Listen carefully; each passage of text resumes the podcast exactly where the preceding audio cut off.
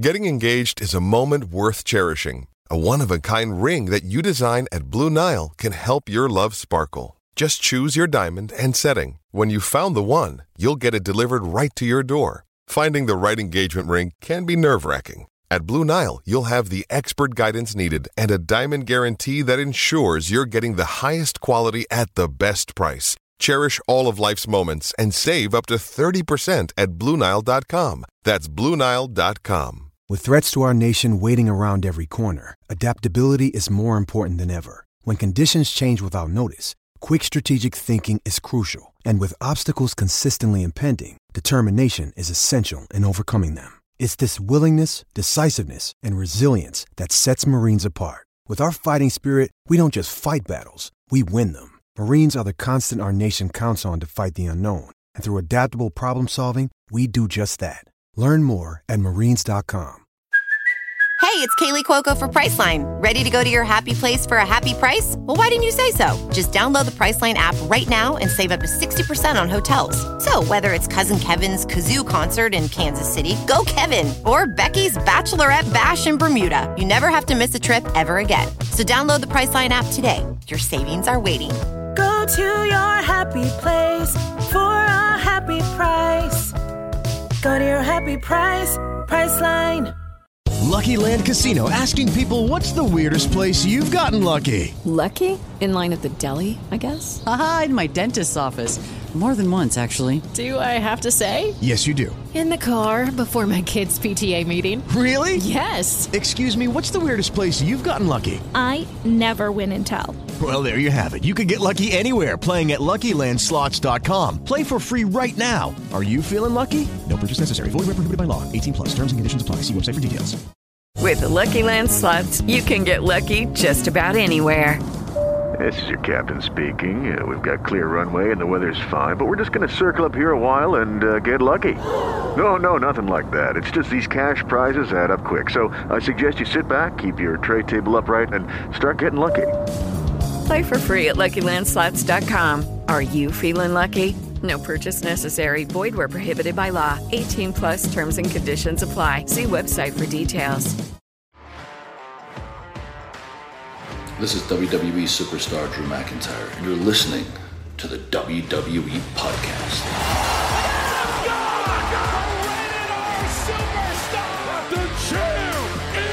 The one that everybody wants, me. Becky Lynch is going to WrestleMania. Claymore! Claymore! Austin 316 says I just whipped your ass. This is my iron. You're going to acknowledge me. All right, everybody, guys and girls, welcome back to another edition of the SmackDown Review right here on the WWE Podcast. As always, I'm one of the hosts of the show, Michael Ritter. You can find me on Twitter at Michael5Ritter or on Instagram at Michael Ritter5. Also, the host of the Football Function podcast, available on all of your podcasting platforms, including the one that you are listening to this show on, and also available on Patreon if you prefer an ad free experience. No John Carrasco with me today. That's my typical co host here on the SmackDown Review. He is going to a softball tournament in New Mexico. So he's not able to participate this week. I know that's a bummer for him. He was really looking forward to talking about SummerSlam, obviously, and just it being a go home show, making our predictions. And um, so he never is a fan of missing. So it does suck for him. But good luck, John, on your softball game. Safe travels, obviously. But we're going to cover the SmackDown that aired on July 29th, 2002 from ATL Ho, Atlanta, Georgia. Looking forward to this episode for sure, obviously it being a go home show, but it really wasn't extremely noteworthy. Like, um, I feel like obviously the, the, the opening match, the good old Donnybrook, we'll talk about that to start the show, but that took up 28 minutes. That took up almost an entire quarter of the TV show. So you know, whenever something like that happens, obviously the rest of the sh- show seems to go by pretty quickly. But this episode, I'm not really going to focus too much on the down parts of SmackDown. I know this is a SmackDown review, but we're just going to get through it. I'm, I'm going to kind of just, you know, run through this bad boy to get it out so you guys can listen to it before the show, but also because I'm going to be giving my SummerSlam predictions um, and a top five at the very end of the episode. So it's not necessarily going to be a shorter episode. I'm just not going to spend a whole lot of time you know, talking about the ins and outs of SmackDown. But obviously, I'm going to um, break it down like I always do. So it's not going to be like we're going to be cutting any corners or anything like that. Just going to kind of preface it at the beginning of the show by letting you guys know kind of what we're in store for because these SmackDowns that fly by like this, especially, you know, whenever you have a match take up 30 minutes, just including commercial breaks, entrances, all that good stuff. Um, the rest of the show seems to follow suit and it ends up wrapping up pretty quickly, at least, you know, whenever you're watching it in real time. But, anyways, like I said, Donnybrook, that's where this one started. Uh, I really wasn't sure what to expect. I've never seen one of these matches before. I don't know if any of you have, but um, last week was the first I ever heard of it. So I really didn't know what to anticipate going into this match. But um, basically, what it was was it was set up like an Irish pub. Pretty much, there was like a bar on the outside of the ring. There was all kinds of like kegs, is what it looked like, just stacked up, kind of barrels, is what the Michael Cole and Pat McAfee were re- referring to them as. So, I guess um, we'll kind of just break down some of the highlights of this match, at least what I wrote down. Uh, there was a future shock DDT that Drew McIntyre landed on Sheamus. It was in a pile of chairs. I that's kind of where I thought the match might end, but that was like at like the eight or nine minute mark. And this bad boy obviously went on for about 20 more minutes. So there obviously were some other noteworthy moments that happened. Like Ridge Holland got involved with the shillelagh, tries to take a shot at Drew McIntyre, but he ends up getting put through a table. Sheamus gets thrown into that bar that's kind of set up. Had like a picture of his grandparents. I think it was like a his great grandfather and his great grandmother, but they were like maybe Sheamus dressed up as like an old person. I don't really know. I didn't get that good of a look at him. But you can kind of tell what they were trying to do there. Butch even gets involved. He like tries to jump over or off of those barrels and takes out Drew McIntyre, but he himself ends up getting smacked with a or no no no no he smacks Drew McIntyre with the bar stool. Sorry, that was a little bit written weirdly there in my notes, but yeah, Drew McIntyre gets smacked in the back with a bar stool, and then somebody breaks out a massive shillelagh. Like this thing was absolutely huge. It's probably like the size of a kendo stick, but a lot bigger and thicker than a kendo stick, and obviously gets hurt a lot, or it hurts a lot more if you get hit with this bad boy. But in, it ends up getting used on the brawling brutes. Drew McIntyre gets his hands on that, and he starts to punish his opponents with it, like you would expect. Drew does end up finishing this match off with a power bomb through a table and then a brutal claymore that nearly takes Sheamus' head off. So Drew McIntyre definitely trying to leave I guess, Atlanta and SmackDown with a head of steam and momentum behind him, given that he does win this match and earn that opportunity at Clash at the Castle against Roman Reigns, Brock Lesnar, Austin Theory. It really doesn't matter who is the champion as far as Drew McIntyre is concerned because he has that number one contender spot locked up for Clash at the Castle. But speaking of Theory, he does come out and attack Drew McIntyre from behind as he's cutting a promo about Roman Reigns being a part time champion and he says somebody needs to, you know, beat that guy. And immediately after he says it, you see Austin Theory sneak up from behind, whack him with that Money in the Bank briefcase, and um, you know he puts a beating on him. Kind of hits him similar to how Brock Lesnar put a beating on Theory a couple weeks ago on I think maybe Monday Night Raw. I might have been SmackDown. I don't really remember which one it was, but whenever Brock Lesnar showed up and he, uh, you know, whooped Theory's ass, that was something that I've enjoyed watching, and I think we might get to see a little bit something like that similar tonight. So we'll see. But uh, up next, Happy Corbin, Baron Corbin, whatever you want to call him, he shows up in the crowd as a paying customer. He does have a ticket in hand, popcorn, a sign that actually has Pat McAfee's mugshot on it. And then he sits directly behind the commentary team and is just an absolute nuisance. They're trying to break down, I guess, maybe like a video package or a progressive match flow or something from a week prior. But um, Corbin, you know, starts throwing popcorn and all that stuff. He does eventually climb over the barricade and kick Pat McAfee right in the nuts. And, you know, given that Pat likes to sell these kind of things, you saw him with a neck brace a few weeks ago whenever they were in Vegas after Money in the Bank. You could expect him to, you know, be selling that tonight for SummerSlam whenever he's walking out to the ring. So it's definitely something to to look forward to. But yeah, Pat does eventually come back out and he finishes the show. But yeah, you um you don't like to get hit in the nuts. And anybody who's ever gotten kicked or hit in the nuts accidentally on purpose, hopefully not, but it's not fun. So uh, yeah, something that hopefully he was wearing a cup or something to protect the uh, family jewels. But anyway, moving on. Shotzi Blackheart, or I guess maybe just Shotzi. I don't know how long it's been since they've dropped the Blackheart part of her name, but Shotzi versus Aliyah not a very long match, longer than I might have anticipated, but it's still ultimately a, a squash match. I thought that Aliyah was supposed to fight Lacey Evans. Well, was there something that I missed? I do believe that match was advertised. I don't know if maybe something just I, I, maybe I misread or I just got weeks confused or something like that. I don't know. I just I, I thought going into this that maybe we we were going to get that Aliyah versus um, Lacey Evans match, but we ended up getting Aliyah versus Shotzi. Not very long. Shotzi wins with a quote unquote never wake up. Uh, pretty cool finishing move, I guess. Just in a in an era where there's moves like the woman's right, and like everybody has some type of like. I guess copied finishing move. Like I mean, Ronda Rousey has the ankle lock. Natalya has the sharpshooter. I mean, nobody really has unique moves these days. So having a move that is somewhat unique and it does look like a pretty devastating move, I, I, I enjoyed seeing this. I think it does add to Shotzi's character for sure. But Ronda Rousey comes out, she cuts another awful promo. I mean, seriously, this is starting to get pretty pathetic. Just her on the mic, just being honest. I'm not trying to, you know, take a shot at Ronda Rousey or anybody who happens to be a Ronda Rousey fan. I'm just being objective here. This is, it's like cringeworthy. Like you add Liv Morgan's credibility as champion or just her believability, her overall, I guess,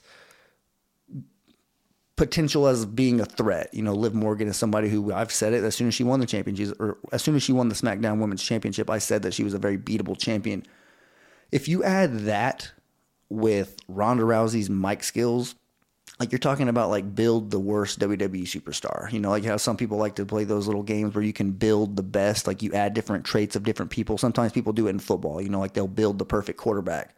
Like add Lamar Jackson's speed, Tom Brady's, you know, neck up, just his mental aspect of the game. Aaron Rodgers' accuracy with Patrick Mahomes' deep throw ability, you know, things like that. You know, you can you can basically build a perfect superstar. Or if you wanted to build the worst superstar, the two women that are involved in the main event for the SmackDown brand, Ronda Rousey and Liv Morgan, they do likely would contribute, I guess is one way to put it, to that superstar, just some of their overall attributes. But, anyways, she basically is just taking shots at all the women on the roster who are jealous that basically think they deserve to be fighting for the championship.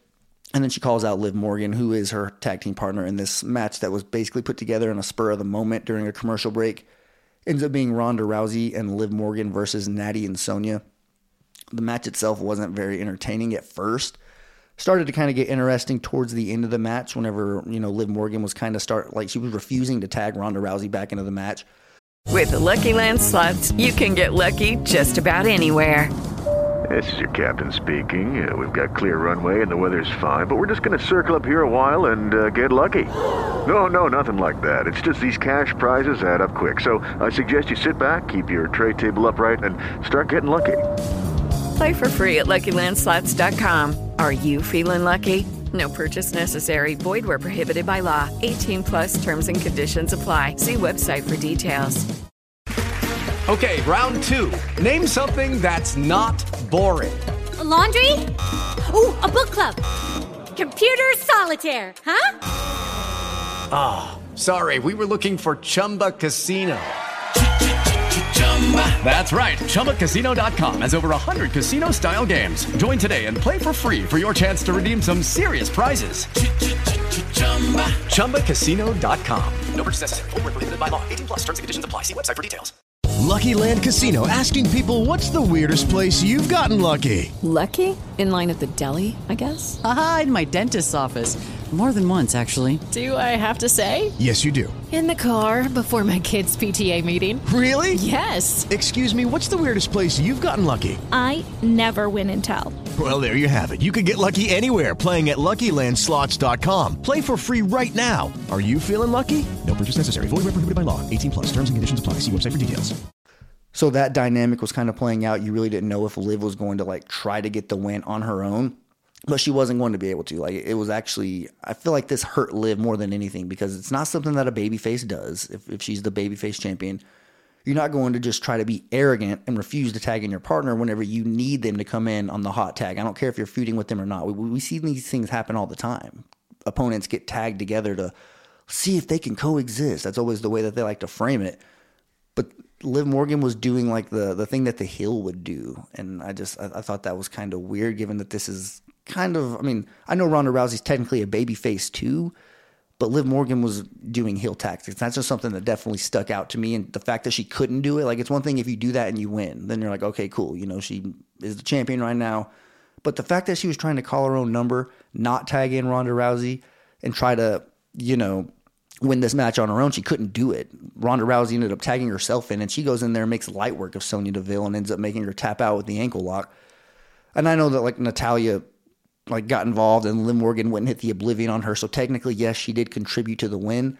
But this was one of those matches that if you're a Liv Morgan, I guess, hater, you felt good about this because you're like, look at Liv Morgan. She can't even do this. You know, she can't even handle this match on her own against two women, Natalya and Sonya Deville, who aren't like Raquel Rodriguez or I don't know. I mean, there's really not a whole lot of other credible women on the SmackDown roster. I mean, Lacey Evans is even higher up than Natalya and Sonya Deville and Liv Morgan was struggling to to put this match away, and it's just something that kind of stuck out to me. And I, I don't personally think it helps her chances tonight at SummerSlam in her one on one match with Ronda Rousey. Um, I'm going to be interested just strictly to see the finish. Like I, I want to know how Liv Morgan wins this match if she does. Um, I guess we'll kind of talk about that a little bit later whenever I do the the predictions for SummerSlam. But it's just definitely something you can kind of you know keep an eye on. But moving on, Going to turn things over to the tag team division. This is probably one of the most interesting things going on as far as SmackDown. I mean, it's even you know bleeding over to Monday Night Raw. So this is one of the more interesting feuds going on in all of WWE right now, which is the Street Profits and the Usos.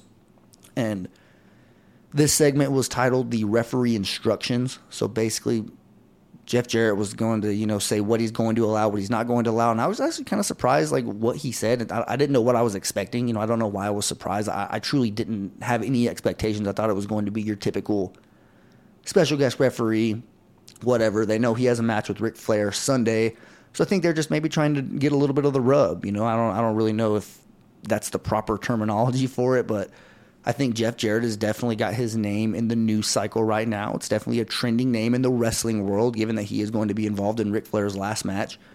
So I just think the timing's kind of weird. That's, that's all I'm going to say is that now they choose to randomly have him be a special guest referee.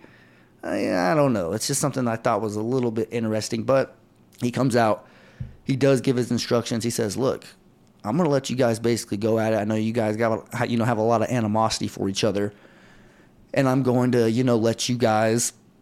Have it out. In fact, you know, if, if you guys want to go at it right now, go ahead. And he kind of just backs up and, you know, they start talking, they go back and forth. And one thing I will say, the Street Profits, obviously, I mentioned they were in Atlanta. SmackDown was in Atlanta uh, on Friday night. And typically on like a, a small market or one, one of the areas that WWE isn't necessarily proud to go, they don't repeat where they are over and over again. And they were very frequently saying that they were in Atlanta. So, as you know, an Atlanta fan, as you guys know I am, I enjoyed that a, a hell of a whole lot. And then seeing the Street Profits come out in their Falcons themed gear, a lot of people might not have caught that because there wasn't like a Falcons logo on it or anything like that. But the number font, the 24 on Montez Ford gear. Like, I mean, he has 24 anytime they have like their Street Profits jersey shirts that they wear no matter what. I mean, I've seen Miami Heat themed. I've seen, I think maybe Los Angeles Laker themed as well that they've done. But they did come out in Falcon themed just from the number font. That's all it was. And the color, obviously, red. But the other 24 on Montez Ford's shirt was the exact 24 that Devonta Freeman wore and a lot of other, you know, Falcons players as well. But that he's probably one of the more recent popular names. And it's just something that jumped out to me immediately. And, just being completely honest, that definitely shot the Street Profits way higher up on my list. I mean, I got a picture with them last month, or yeah, it was last month, I believe it was, whenever they came here to Amarillo, and um, yeah, it's uh, Street Profits are definitely a team that I am. I'm high on. You could say the to say the least. We want the smoke for sure over here, but they kind of go back and forth. They take some good shots at each other. Uh, they're basically just asking, "Hey Jeff, will it be a disqualification if I punch Montez Ford and break his nose and have it bleeding all over the ring. They're referencing what happened on Monday Night Raw. And then the Street Profits, I feel like, get the better uh, dig here when they say, "Hey Jeff, would it be a disqualification if I punch Jimmy so hard his face paint comes back?" And they start, you know, impersonating the old Usos little entrance that they were doing. That was good stuff, I, I will say. And then obviously, um, a brawl breaks out like you would expect. Jeff Jarrett does eat a super kick though, sells the hell out of it. It was one of the better, you know, he did better at selling that super kick than literally about 85% of the roster. And I don't think that's an exaggeration. Obviously, Jeff Jarrett's a Hall of Famer, so it's not like this is somebody coming off the streets selling a, a super kick. This is somebody who's had a very, you know, prestigious wrestling career. And um, just seeing him sell it like that, it caught me off guard. I was like, whoa, man, I, I really didn't expect that, but it was a hell of a job by him. And I am looking forward to that match more than any match on the entire SummerSlam card. Just being completely honest, that tag team match, um, I, I really think I really feel like this is the two best teams in all of wrestling. And I, you know, obviously, I'm not a you know huge AEW fan. I don't even watch Impact or anything like that. But I, I just really think that I mean, obviously, the Usos and the Street Profits, as far as like momentum and kind of where it, I guess if you factor potential into it because that's really all the street profits have is like what they can be and people are already calling for them to be split. So maybe you don't even put their name in that tag team hat right now as far as like projection going forward. But the usos i mean their resume speaks for itself. They're on a hell of a tag team reign. I do feel like they're doing their best work right now. Like i, I truly believe that. And they, they had some good years behind them some really good feuds with the new day in the past obviously and they feuded with several other tag teams as well but just what they have going on right now with the bloodline being the undisputed tag team champs, having the 1D as their finisher. And um, I just truly, and Jey Uso, his emergence, you know, nobody really knew who he was back in the day. They knew he was Jey Uso, don't get me wrong, but they didn't really know, you know, if he had it in him to be that next level, you know. And I feel like last fall, he proved that he does. And uh, was it even last fall or the fall before that? I don't know. It's been forever, honestly, but the Usos have definitely elevated, and I just feel like you know m- matching these two teams up um, with the belts on the line at a pay per view like SummerSlam, it has all the makings of just you know a hell of a good program. I guess maybe this is probably going to be the end of it. I guess you could say, but I don't know. I, I do look forward to making my uh, my pick later on in the show. But moving on here to the Maximum Male Models uh, Maxxine Dupri introduces, I think it was the Summer SummerSlam beachwear something. I, I really don't know. Um, they titillate your juices. That's really all I can give you there. I, I'm not really feeling this, just to be completely honest. I know some people are. Good for you. Um, I, I hope that maybe it does grow on me at some point, but you know, right now it's I can't get into them just zooming in all over their asses and their abs and their face. You know, I'm, I'm not a fan of Mace, Mace, whatever you want to call him. I was not a fan of him in the ring. I do feel like for his size, he is very, very sloppy. Um, like I don't know if like big guys aren't supposed to be like master classes in the ring or anything like that, but just like he's he, like when you look at big guys, he's not one of the ones that like when you think of Omos, you know like okay, this dude's a big guy and he's going to do some very athletic stuff. Whenever you see Mace in the ring, it's like eh, it's one of those like fake big guys, you know, like one of those big guys that you would expect to be like a badass on the football field, but ends up getting pancaked by like a five ten linebacker that just gets a good shot on him. You know, that's kind of what I see with Mace. You know, you've seen guys like this in the past, and that's probably why he cannot find a consistent gimmick. I mean, he was the commentator, right? Whenever he st- stood up to Brock Lesnar, ends up getting power bombed or suplex. I don't even know what happened, but he gets put down whenever he was on the um, the commentary team, and then he comes back with Retribution uh, yeah, do I need to say anything about that? It was an absolute flop and probably the lowest point in his career. And then you move on to whenever he was like a tag team with T Bar, and that's I don't even know. It, was he has not had a great WWE career, honestly, and I do feel like something better happened with this because this is like in the no way Jose type, I guess tier or conversation category. In other word, uh, in other words, like they're kind of setting him up for failure. You know, like I, I, really don't think that this thing is going to be able to stick. We'll see how it transitions to in the ring because at some point it does have to. Uh, Mansoor as well. He's somebody that I feel like is Hulk Hogan over there, or John Cena. Maybe, maybe might be a better reference. John Cena of Saudi Arabia. You know, to somebody who is, you know, the chosen one. You know, the one that is the top guy wherever he was wrestling and getting to come over here and wrestle with WWE. I mean, he had his little tag team program, uh, love hate relationship with Mustafa Ali, and then now obviously this. I'm not high on this. I guess um, to say the least. I really, uh, I, I didn't plan on even talking about this very long. I really just said they titillate your juices, and I planned on moving on. But I, I did feel like maybe expressing myself a little bit better just to let you guys know that this just is not for me. But moving on, Viking Raiders versus the New Day. The Viking Raiders win decisively with a vicious power bomb, and they bring their shields into the ring and use them as a weapon to basically snap Xavier's ankle. Uh, Xavier is from Atlanta as well, so is Austin Theory. So we had a couple hometown guys um, on the roster tonight, but I will say I love when they do this, the whole ankle thing, because I will say, if you guys remember back in the Ruthless Aggression era, whenever Batista made his Evolution debut, right? Because everyone knows he was Deacon Batista. He had a couple stints that didn't necessarily work out early, like in 2002, but in 2003, whenever he debuted on Monday Night Raw with Evolution, there was like that bounty that Triple H had. It was a $250,000 briefcase with cash inside of it that said, whoever puts Goldberg on the shelf gets this cash. Anybody within the sound of my voice, doesn't matter who you are. And, you know, for weeks on end, we had seen, you know, people, uh, you know, trying to attack Goldberg in the parking lot, right? Like uh, a car go by. Judy was boring. Hello. Then Judy discovered ChumbaCasino.com. It's my little escape. Now Judy's the life of the party. Oh, baby, mama's bringing home the bacon. Whoa, take it easy, Judy.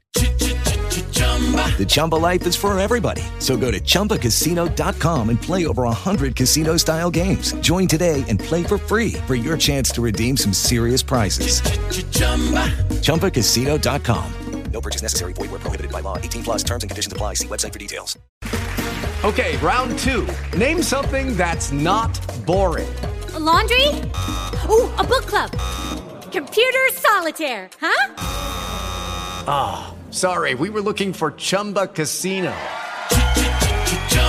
That's right. ChumbaCasino.com has over 100 casino style games. Join today and play for free for your chance to redeem some serious prizes. ChumbaCasino.com. No purchase necessary. Full prohibited by law. 18 plus terms and conditions apply. See website for details. Somebody trying to attack him backstage, and then Goldberg ended up, you know, kicking their ass, and you know, so on and so forth.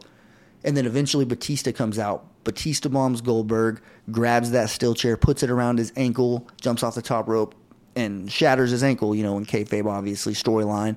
I, as a as a fourth grade kid, whenever this was going on live, I thought his ankle was broken, and I was like, oh my gosh, this is the craziest thing on earth. So anytime I see something like this happen, that always takes me back to that specific storyline. And that's basically what happened with Xavier Woods. And just, you know, going back, Goldberg did have to sell that ankle injury for months, at least like one or two months that, you know, his ankle was, you know, pretty messed up. So we'll see how they do it with Xavier Woods. But the Viking Raiders certainly have an arrow pointing up right now with their new gimmick. Their theme song makes them more credible just alone. Honestly, it's not that that uh that raid song that they had. It's more of like a it's definitely like a darker song now. It makes them feel like a heel tag team, and obviously their new face paint that they have. I'm I'm all for the Viking Raiders getting a little bit of a fresh coat of paint going forward to maybe try to put a little bit more credibility into this tag team division. But moving on to the last thing in the show in terms of SmackDown, uh, Paul Heyman is in the ring and he's doing his thing, you know, cutting a promo like nobody else can. He points out that for 35 years, nobody has gotten to 700 days as the heavyweight champion. And he says that after Roman Reigns beats Brock at SummerSlam, he's going to put him down for good. And then, like you would expect, Brock Lesnar comes out and he corners Paul Heyman in the ring. And then Theory comes up from behind and uh, tries to attack Brock Lesnar. And I mean, I, I will say there was like a run in earlier in the show where Paul Heyman was seen talking to Austin Theory and he puts his hand around him and says, you know, I, I, have a proposition for you, or something like that. I don't really know exactly what it was. Maybe an opportunity was the word that he used. But either way, he had said something to him and they walked away. We didn't see what it says. It was right after he had like a backstage interview with Kayla Braxton after he attacked Drew McIntyre earlier in the show and was just like, yeah, Drew McIntyre is, you know, doesn't matter who it is, I'm going to cash in at SummerSlam. Is pretty much what he was trying to guarantee in that backstage interview. But that was pretty much irrelevant. They were just trying to get us to this this little image of Paul Heyman walking away with Austin Theory. So I mean, Theory comes out and he tries to help Paul. I really don't understand that dynamic. I'm hoping to you know find out a little bit more as you know things unfold, especially tonight. But um, Brock Lesnar basically swats him like a fly. Honestly, like he literally just beats the hell out of Theory again with that briefcase. In Theory runs away, but as he's running up the ramp, he is met with a vicious claymore from Drew McIntyre, and then we get that face off. Drew and uh, Brock Lesnar, they kind of just stare at each other as SmackDown goes off the air. which I did think was kind of interesting. Just, you know, I mean, they do have history, obviously. Drew McIntyre won his championship from Brock Lesnar at WrestleMania. So it's not like this is the first time we've seen these guys go at it or anything like that, but it's always just like, you know, seeing two behemoths like that stare at each other and knowing that there is a poss- possibility at Clash of Champions. It's probably the least likely is Brock Lesnar winning. I, I feel like Theory has a better chance of winning the championship than Brock just because it truly makes no sense for Brock Lesnar to be the one to beat Roman Reigns. You know, there, there's absolutely no way. There's 0% chance. So this st- face off, this little stare down that we got, is probably as far as um as these guys are going to go. But that is SmackDown. Um, that was the go home show. As we head into SummerSlam tonight, I'm going to go ahead and give you guys my quick predictions, just um you know uh, for the card itself. And I'll start with the Mysterios and Judgment Day, no disqualification match. Haven't been watching Raw, so I'm not going to pretend to give you guys. I'm going to go back and watch the this past episode just because you know obviously Triple H is first as head of creative in Madison Square Garden. I am intrigued to watch that one, so I do want to catch up before SummerSlam. But just you know, on paper, looking at this match, I want to pick the Judgment Day just because I don't feel like there's necessarily a reason why the Mysterios need to win. This something has to happen here, right? Like I don't know if it's Dominic turning on uh, his dad. I know people kind of thought about that, but I mean, keep in mind, SummerSlam wouldn't be a bad time because of the custody of Dominic ladder match taking place at SummerSlam in like 2004, maybe. I, I think it might have been 2004, but so SummerSlam has meaning too. I know that the 20 year anniversary for Rey Mysterio at Madison Square Garden would have been a hell of a spot to do it. But if it were to happen at SummerSlam, I feel like it would be just as good. But if there's no type of like crazy situation that happens, I think Judgment Day should win this match pretty decisively, just being completely honest. But The Miz versus Logan Paul, Logan Paul's definitely going to win this. Um, it's his first match since he signed a contract with WWE. There's no way he's not going to win. Um, I know Ciampa might have something, you know, to do with this match. Who knows?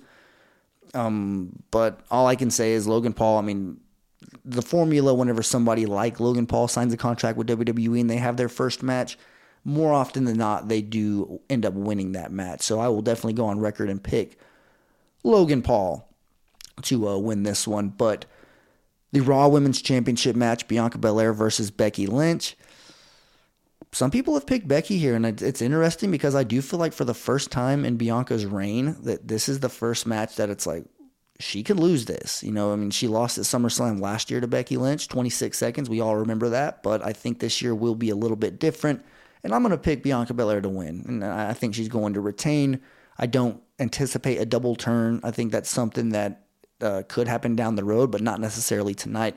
Bianca Belair retains, and she walks away with her Raw Women's Championship. Now moving on to the SmackDown Women's Championship. Ah, man. I'm going to pick Ronda Rousey, honestly. I know I'm a Liv Morgan fan. You guys know that. And uh, I don't even think she's gotten side plates yet on her championship. So that's how short her reign has been. And maybe how they didn't expect it to happen. And it was kind of like, well, we didn't plan on her being champion. So now we got to go make these things because we didn't already have them pre made.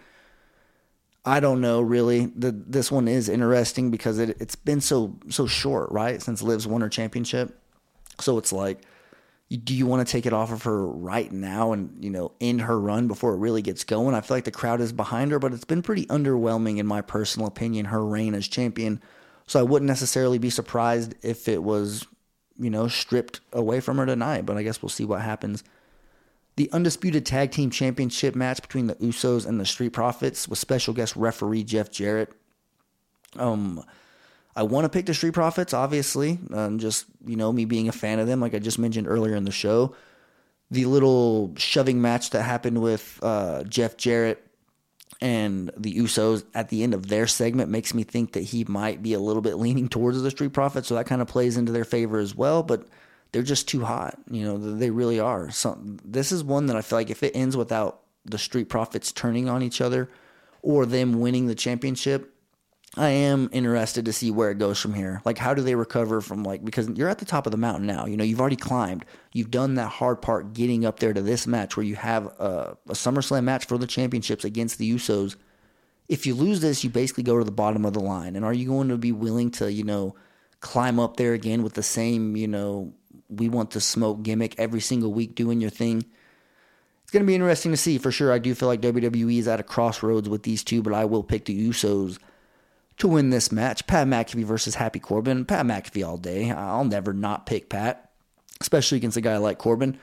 Uh, when Pat has been getting, you know, cheap shot, he got kicked out of his chair last week, um, last night. Obviously, got kicked in the nuts. Pat McAfee's definitely going to have his way with Corbin, and all, and also Pat McAfee does have a new song. I noticed that he has his first official WWE theme song. It's not Seven Nation Army anymore, which sucks. I enjoyed chanting that at WrestleMania with the crowd, so um, it's going to be weird getting used to his new one. But we really don't hear it very often, so probably won't be weird at all. But definitely picking Pat to win that one. United States Championship. I'm picking Bobby Lashley. Uh, shout out to Theory. He is you know, doing a hell of a job right now, just feuding with so many different people. Obviously, he's involved in this United States Championship match. He's been going at it with uh, Madcap Moss on SmackDown. Had a couple uh, pretty good matches with him over the past couple of weeks. Obviously, involved with the Money in the Bank briefcase, given his interaction with Roman Reigns, Brock Lesnar, Drew McIntyre. I mean, he is definitely working his ass off. Dolph Ziggler, another guy I believe, uh, you know, had something to do with um, with Austin Theory over the past couple of weeks, but I don't think he's going to win this. I do feel like this is where they put an end to his United States Championship little era, that, that program of him, and he is moving on to bigger and better things. I don't know if he's going to cash in successfully. I don't. I definitely don't know if he's going to cash in at all tonight. We'll see. I think it would be smart to kind of continue playing with it, but he's definitely getting involved. A lot of airtime. They're shoving this. He has the briefcase down our throat, and I mean, why would you not? He's an arrogant sob, and you know, you, you want to see him get his ass kicked. He has been getting his ass kicked, so eventually I feel like he's going to get the last laugh. We'll see if it ends up being tonight, though. Um, speaking of tonight, the Universal Championship, WWE Undisputed Universal Championship, sorry, match between Roman Reigns and Brock Lesnar, last man standing match. It is the main event. This match is going to be pretty damn good, just because it's not just your typical one, two, three. You know, it's I know that we've we're all tired of seeing Brock versus Roman one, two, three just your basic match for the championship. This is a little bit different. So uh, I am, you know, trying to see the dynamic of how things kind of play out throughout this one if the briefcase does become a, a factor here. But either way, going to be a very interesting match. And I do expect Roman Reigns to win and walk out of SummerSlam as the WWE Undisputed Universal Champion. But we will go ahead and move on to the final part of this episode of the SmackDown review, which is a top five not necessarily Friday, but I mean, that's what we call it over here Top 5 Friday. So, this was actually suggested by the WWE Ringside podcast. So, shout out to them on Twitter. Basically, asked me who I would like to see, you know, in TV 14. I, I took it as people who were on the roster. I didn't, you know, kind of think of it from, think about it from the perspective of like, wrestlers that aren't with WWE and maybe were at one point like who would I like to see come back and do TV 14 but I kind of just did this one with the formula of people who are on the roster right now. Who am I excited to see under the TV 14 formula and no longer in the PG formula? And I feel like that was a hell of a question. So, like I said, shout out to the WWE Ringside podcast. And uh, I'll go ahead and start it off here. Number five, Edge. Um, just number one, his promos, right? Like how good he is on the mic.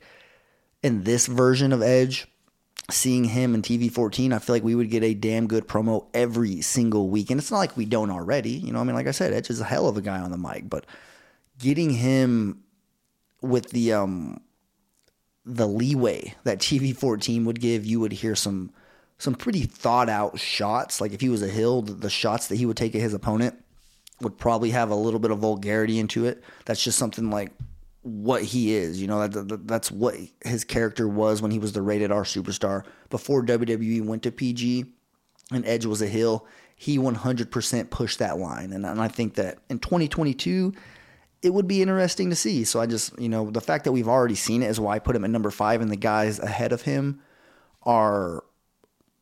Um, they're younger. Some of them are. There's another one that's not, but they they haven't been on TV 14 in WWE yet. So that's why I am excited to to see them at some point hopefully get a chance. And number 4 is AJ Styles. He's the other older one. The only reason why is because he wasn't around in WWE before the PG era. We've only gotten to see PG AJ Styles. I want to see at least one run of TV 14 AJ Styles and just see what that character looks like. Honestly, just because I'm intrigued. He had a hell of a run in TNA. Um, I don't know what their rating was back in the day. I imagine it was probably the same as WWE, but either way, I would love to see him at a the WWE under a TV 14 format. But moving on to another one, Kevin Owens. I, I just I'm, I'm, a huge fan of him on the mic. I feel like he kind of goes off the off the script a little bit, or at least more than other people do. Maybe he's just an unscripted wrestler. Who knows? But TV 14 Kevin Owens would be damn good. The shots he would take at the crowd in every city he went in if he was a heel, or just the things that he would say about his opponent if he was a babyface. So there's just so many things to get excited about with Kevin Owens under the umbrella of a TV 14 format. But let's see. Moving on. So I have number five, number four, number three. Uh, number two is the Street Profits.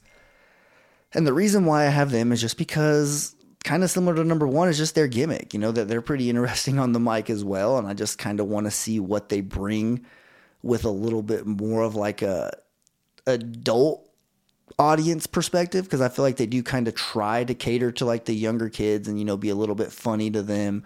I want to see them both cut a promo under TV 14 just to see kind of what they would say number 1 and how far they would take that we want the smoke gimmick in their uh, their red solo cups. I just think that it would be it would be fun to watch. I think it would be entertainment 100%. But number 1 Matt Riddle or just Riddle if you want to look at him like that and it's kind of similar to the Street Profits just his uh his personality, his character, uh, the way he is.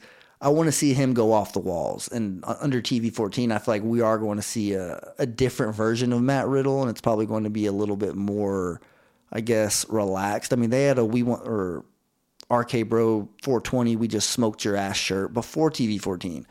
So you can imagine that um, they're definitely going to play with that line a little bit once they finally do officially move over to TV 14. But that is my top five. I did want to get that out really quickly here. Uh, sorry it wasn't a little bit longer of an episode in total, obviously. Um, if John would have been here, he, we would have gotten his opinions on the pay per view and all that good stuff. And I know that he will let us know what he thought about the pay per view on next week. So shout out to John. Hopefully uh, everything goes great for you with your softball tournament, and you are back in time to hopefully get a chance to tune in to SummerSlam. Shout out to the WWE Ringside podcast, obviously, for um, suggesting the top five. And we will have another one. As soon as me and John are back recording here, we're going to do that. Um, I guess the the stock up is what we're going to call it. I'm not really sure exactly what we are going to call it, but we're going to go back and forth and just picking different wrestlers that are young or old, whatever it is that we're going to, you know, expect to have a pretty big 2023. So that's still something that we're going to do. We just haven't necessarily had the time to do it, but it is coming for sure. Um, WWE podcast is obviously putting out episodes damn near every single day. You got the Raw review, you got the mailbag. This week it was the Takeover edition. You also have the WTFW podcast. Memphis Mark is taking over the NXT review. Mimi Burris is back doing AEW. So obviously, business as usual here. You're going to get your content. It's the one stop shop. So hopefully, you will subscribe to Patreon to get the ad free experience. And obviously, I hope that you will go listen over there on Football Function. We've had some very familiar voices some listeners of the WWE podcast, and some other people just a good little insight to uh, what you could expect with the upcoming NFL season. So thank you guys so much for listening. Enjoy SummerSlam tonight. Have a damn good rest of your weekend. Walk passionately in the direction of your dreams, and I'll talk to you soon. Thanks for listening to the WWE podcast. Don't forget to subscribe on your favorite podcast app so you don't miss a show or head to WWEpodcast.com. And for all of these shows ad-free, head over to patreon.com slash WWE podcast. Until then, we'll see you next time.